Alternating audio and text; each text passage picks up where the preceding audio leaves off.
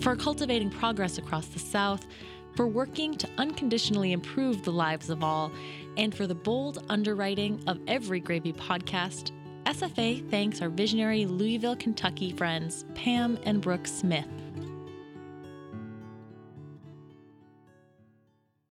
Foodways is a young field. Yes'm. With a sadly short memory about deeply important people. People who have now gone on to the long, unbroken table in the sky. It's true. Like Ernie Mickler, the bard of working class Florida foodways. Or Vertamae Grosvenor, the champion of low country and Afrocentric foodways. Eugene Walter of Mobile, Alabama. You know, Melissa, he's one of those guys. One of those dearly departed folk whose legacy matters, whose life matters. His voice and his words and his aesthetic and his ideas shaped the food culture of this region. He was brilliant, John T. His career spanned nations and vocations. He was, in many ways, a kind of spiritual founder of the Southern Foodways Alliance. Which is why in 2018 we commissioned Nashville musician Paul Burch to compose a song cycle to help keep his name and his memory alive. Trovatore, Paul called it. it's a brilliant title. And he was a brilliant man. On this episode of Gravy, we beat that Eugene drum again and again. Dance with us. I'm Melissa Hall. And I'm John T. Edge. We're your hosts for Gravy. Gravy. Gravy. Gravy. Production of the Southern Foodways Alliance, Gravy tells new and complicated stories about the changing American South. In this episode of Gravy, Sara Brooke Curtis celebrates Eugene Walter, a true iconoclast and an honest bohemian. Eugene Walter was Mobile's Renaissance man. He composed sonnets and handled marionettes. He was a costume designer and a cookbook author. He wrote poetry and prose. He loved monkeys and cats. He wrote about gumbo and patent leather pie, about the earth and the cosmos, about the magical Mobile of his youth. He was the ultimate Deep South bohemian. But 21 years after his death, very few people know who he was or how he left his mark on Southern literature, culture, and cuisine. The moment I heard an old recording of his voice, the second I heard him talking about how the invention of the air conditioner ruined porch life, the second I saw a video of him wearing a suit and tie while strumming an imaginary harp and performing an Ode to Fatback at a committee meeting at the Alabama State Archives, I knew I had to produce a story about him. I was raised with a sense of uh, books, paintings, uh, wine, food, um, all that stuff. And nobody ever made me go to bed or study. As long as I didn't make any noise, I could stay up all night and draw pictures and make poems and play with tinfoil and play with the cats. My grandparents had 23 cats. Now that did a lot toward forming my life because my uncle, he informed me once and explained about cats having nine lives. And I decided, well, I want nine lives. He said each cat's life is different. So that's what I've done. Um, writer, painter, actor, etc., etc., etc. Eugene Walter lived deeply and extraordinarily for his 76 years on Earth. Raised in the 1920s in Mobile, Alabama, he adventured in the Aleutian Islands, New York City, Paris, and Rome before returning to Mobile in 1979. I went to Mobile to learn about Eugene's life, to meet the people who loved him, and to get to know the place he came from. The more I researched, the more textured his life became. A vivid portrait emerged a man who transformed in front of an audience, who relished in daily rituals of his own design and rejected the traditional 9 to 5 routine. A man with a rich internal life and a strong appetite for life's pleasures, big and small. A man whose life was full of a kind of cinematic serendipity. John Sledge is an architectural historian with the Mobile Historic Development Commission.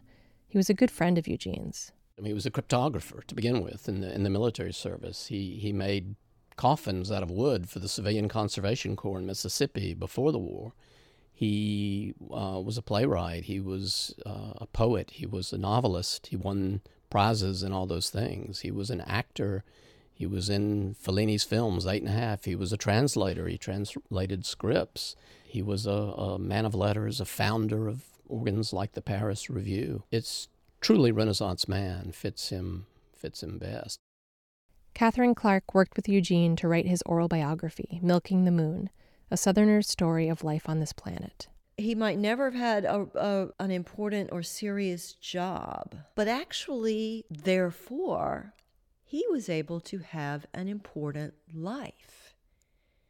No, he wasn't famous. No, he was never rich, and he never achieved any kind of prominence anywhere. But that wasn't for him where happiness came from. And he just had a very strong sense that he had had an important life. And it was actually because it was not the typical American life. He was so authentic and valued that in other people and encouraged people whose families might not have believed in what they were trying to do if they were a if you're a 16 year old kid and you wanted to be a painter or a poet and your dad was browbeating you to go to law school eugene was a safe harbor for people like that and they, they found him for i don't know how but he always had this coterie and i think he really for me defines in, in many respects the soul of mobile the essence of what mobile is at its very best Frank Doherty is a writer who worked with Eugene for five years at Azalea City News and Review, an irreverent paper in Mobile that published weekly from the mid 70s into the early 90s. Eugene wrote a gossipy news about town column called EWEW, a food and recipe column called Table Talk, and an herb and gardening column called Concise Compendium of Herbs, Spices, and Flavors, which was always published with one of his signature plant drawings. Eugene's late career book, Hints and Pinches, grew out of his knowledge and work tending his own urban vegetable garden. He grew rocket, which I take it is arugula now. Well, back in 1980s Mobile, nobody, at least we young people, we didn't know what rocket was, had never heard of that. Everyone I spoke with was a fan of Eugene's writing and his art, but it became clear that his real impact was the effect his character had on everyone he met he, he was a monologuist and a performance artist.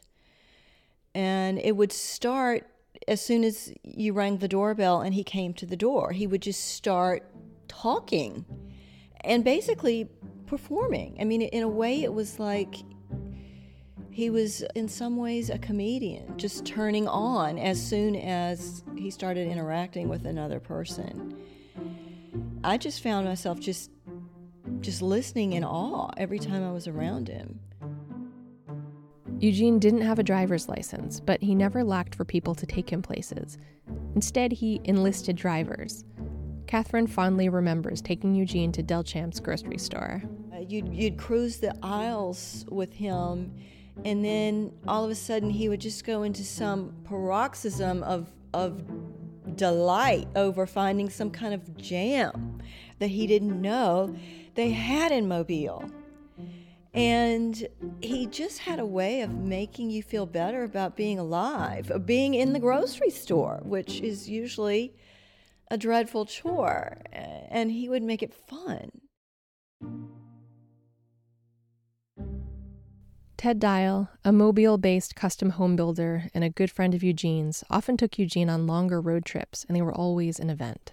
We'd be going somewhere and say, Now, what where what town or what is the exact spot that's exactly halfway between where we're going and you know between where we came from and where we're going and and you and you tell him and you say okay we're stopping there uh, when you get there and, and uh, you know you'd stop and he, he'd have a basket bring out a bottle of port you have to get out and sit down and, and pause and and have a moment of civilization he would call it because it's the celebration of the halfway point you know, and all we'd be doing is just going from here to there, you know.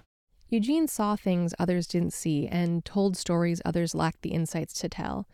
His stories could seem fantastical and unbelievable, but the more fantastic the story seemed, his friends recalled, the greater chance it was true. And his stories were so well told his enthusiasm was so contagious that his friends didn't even really care if the stories were true. If somebody's a myth maker and a teller of tall tales, as Southerners often are, that's part of our oral tradition. That's where a lot of Southern fiction comes from. We spin tall tales. And they get taller in the retelling. One of the best times for storytelling was during a meal at Eugene's house. He loved to cook and host dinner parties. In Mobile, he always had cats, but he would entertain in the cat free room, which was this stunning, highly curated museum of paintings and books and relics from his travels. He had a stuffed monkey under a bell jar and a life size cardboard figure of Dolly Parton. He was a conductor of lively gatherings, often bringing together strangers and introducing them to new ingredients, like his favorite spice, mace. He could transform a Jerusalem artichoke or an onion with simple preparation and a thoughtful presentation. There was always bourbon and port. Sometimes he didn't have money to buy much stuff, so he would use the imagination rather well, and he would always embellish with a, uh, his ability to give names to and to invent a history of the food, the plate, the people, any anything. He, he, he would make it more noble a lot of times he would do the same dish over and over and anticipating that you might get a whiff of boredom he would just give a new number to it you know he would he would say this is boeuf bourguignon 160 grand boulevard number 247 and you know so if, if you had the same meal again it would at least have another number A little lunch he had for one or two people that just spontaneous was an event. Often, if you look at it soberly from the distance, I mean, he would go into the kitchen and open a few cans, and it might be some sliced ham from a can with a little bit of beets and a few onions thrown on top and this and that. And then he would make up a French name. He says, "You say, oh, we're so lucky today. We're having uh, combinaison de betterave. And you thought, oh my God. and it certainly tasted better than if it said, we're having canned beets. and you felt suspended in time. You did not feel that time was marching on. You just, you felt the time had stopped somehow. And you were in a, a different universe because you were in a universe that Eugene Walter had created. When we come back, our reporter Sara Brooke Curtis looks at Eugene's life in Mobile, Alabama, the city that turned him out but always beckoned him home. But first, for eight generations, the Samuels family has distilled American whiskey. Today, Rob Samuels, the grandson of founder Bill Samuels Sr., oversees the operation of the Maker's Mark distillery. From the soft red winter wheat they've sourced from the same local farm for over 60 years to the char in their barrels, Every step in the bourbon making process is carefully crafted, just like Bill Samuels Sr. did when he first created the handmade bourbon. For their excellent spirits and their support of this podcast, SFA thanks Maker's Mark. Maker's Mark crafts their bourbon carefully. Please enjoy it that way. Though he lived abroad for most of his adult life, Eugene was first and foremost a citizen of Mobile. Everywhere Eugene traveled, he stashed a good luck shoebox of red clay dug from a gully near his birthplace. On his terrace in Rome, he tended a patch of okra. On a plot of land near the Colosseum, he planted a crop of collards. In Europe, Eugene's creative life flourished. He wrote for the Paris Review and edited Botteghe Oscure. He published books of poetry. He won a prestigious Lippincott Award for his novel The Untidy Pilgrim. He acted in and translated over 100 Italian films working closely with Fellini on many of them. He hosted elaborate dinner parties, often mixing celebrities like T.S. Eliot, Judy Garland, William Faulkner, and Anais Nin, with struggling artists and intellectuals. He always seemed to be in the right place at the right time. And he would say, I made pots of money translating film scripts in Italy, and I opened up the window and threw it all out. He had big parties. He he shared whatever he had. But eventually, political unrest in Rome compelled his exit, I had gone to the mushroom shop up the block, he told a friend, and a policeman who raised his billy club to conk a demonstrator knocked out my front tooth, and I thought, I wonder what it's like in Mobile. It must be so peaceful. So after 30 years away, he returned home. It was not the place that he remembered. Here's an abridged recording of Eugene in 1989, nostalgic for Old Mobile, reading at an event called Archifest, organized by the Alabama Department of Archives and History. I was 30 years in Paris and Rome, and when I came back, I found that something very precious to me had vanished. Poet's life had vanished. I want to read you a little. With air conditioning and television, centuries of poet's life have come to a sad fade out.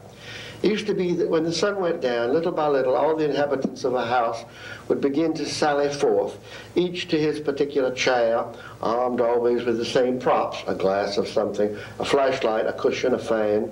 The children gathered on the steps while digesting supper, not dinner, but supper. Then began interminable games of hide and seek, and one heard near and far that 15, 20, 25, 30, 35, 40. I wonder how many young adults today would recognize the phrase 500 by fives, the counting which precedes that triumphant coming, ready or not. Here's John Sledge again. You know, he always gloried in, in the eccentricities of Mobile. He would talk about how it was this pocketed, exotic Catholic city when he grew up, where French was still spoken. You could hear Spanish in the streets. And then it was invaded during World War II because of shipyard jobs by, as he referred to it, barbarous Baptists from the north. And so Mobile became Protestantized, if that's a word, and Americanized, and in some respects far less interesting, or at least it outgrew its old provincial colonial origins. So he always remembered that that underlying spirit that had nourished his artistic soul. Later in his life, Eugene was sometimes treated like a misfit in a changed Mobile. He was beloved in a way, but kind of as the the court fool, and I I think that that was upsetting to him existentially.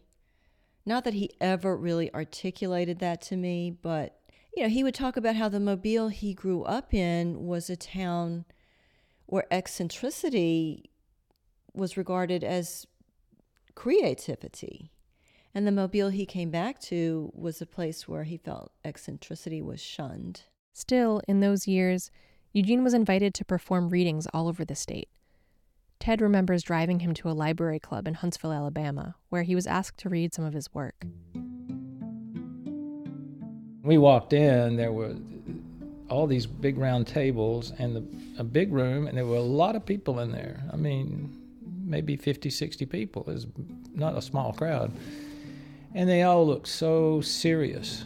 They were just well dressed. I mean, he'd see he sort of started off, you know, serious, but next thing you know, he says, "I'm going to introduce my band," and he introduced these imaginary characters, and some of them were animals. And one of them played the trumpet of the, somebody played the claquette and all that. And he was reading from his he's reading his from his book, The Pack Rat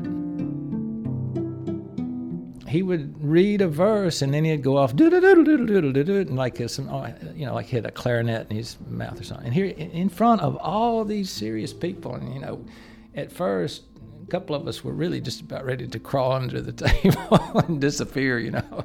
But we just it was unbelievable how those people were just laughing and holding their stomach nearly falling out of their chairs, just all over the room before it's over. So that, that was one of the biggest, biggest events where I was the most proud of, of Eugene, because it wasn't just us friends who, you know, who got it. These people were transformed. Ted finishes this story with tears in his eyes. Everyone I interviewed in person had a moment like this. Eugene's impact was both ethereal and palpable. Here's Frank again. And he could walk into a room of, it didn't matter who it was, and kind of dominate the room and fascinate everyone. And it could be wealthy people from the power structure of Mobile, or I, am convinced it could have been, you know, in, in, London or Rome or wherever he was. It could be even with famous people, he could hold his own. He was going to be who he was, and he didn't modify his behavior. He did not change his language. He did not become less outrageous. And he would, if he felt like it, he would talk about cats and monkeys to these industrialists. Cats and monkeys? Well, the cat and monkey was for him, he would say that's the top 3%. Those are the people who can sort of follow any reference, can run with any joke, can laugh off the wall, I guess is, is would be another way of putting it. People on whom nothing's lost and who weren't fuddy duddy or uptight about things. In Milking the Moon, Eugene says, Anyone who knows me knows I'm more monkey than man. Actually, I'm a rare cross between cat and monkey. Monkeys realize that many people die of boredom. More people die of boredom than die of diseases, since activity is the human norm. So many people get bogged down in marriage, business, church, property. So monkeys like to create mischief. That is to say, they eventually smash a few windows. People who stand upright in the usual way approach life in the usual way, but I'm more likely to be found upside down swinging from the chandelier. People sometimes say he was whimsical. Eugene told me he hated that word. He was not whimsical, and he wasn't. He was for real.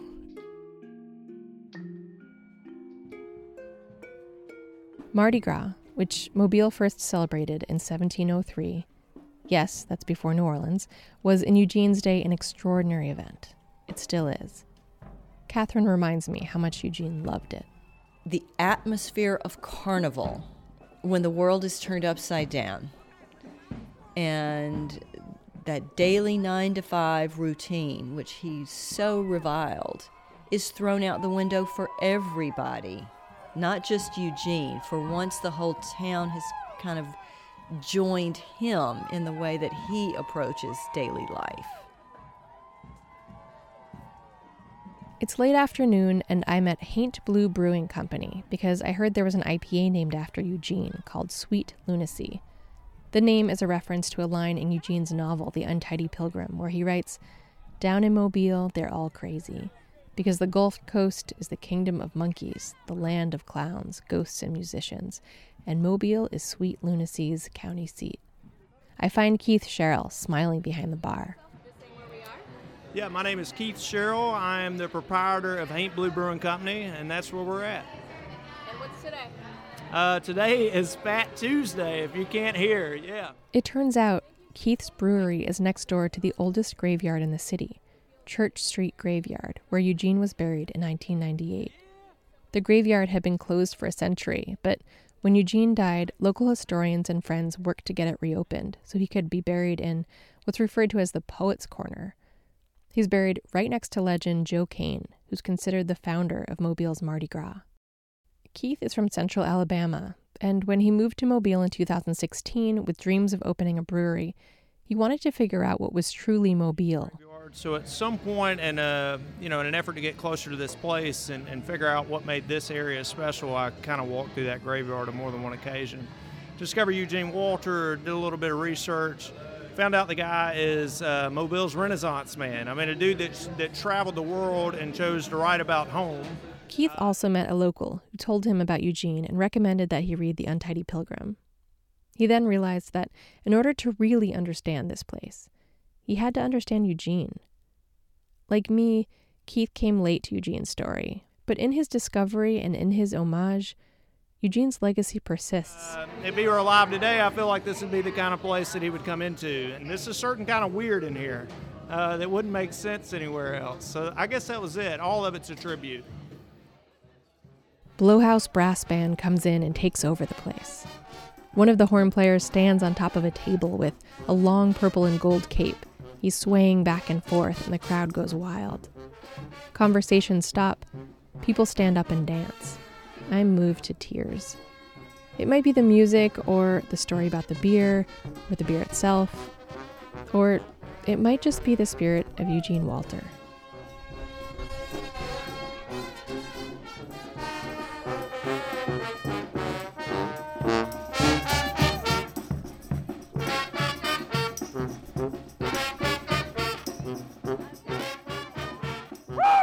Gravy was reported and produced by Sara Brooke Curtis.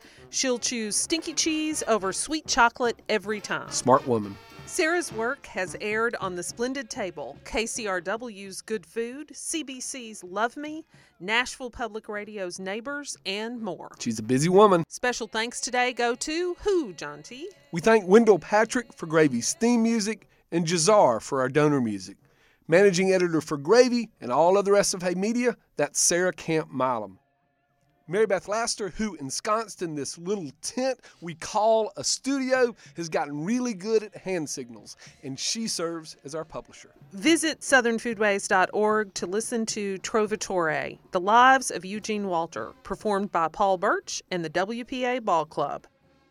How I Found Paris is my favorite song from Trovatore. What's yours, John T? I dig Boogie Back. It's got this great energy and drive. Speaking of dancing, I'm Melissa Hall. And I'm John T. Edge. Thanks for letting us pour some gravy in your ear. Mmm.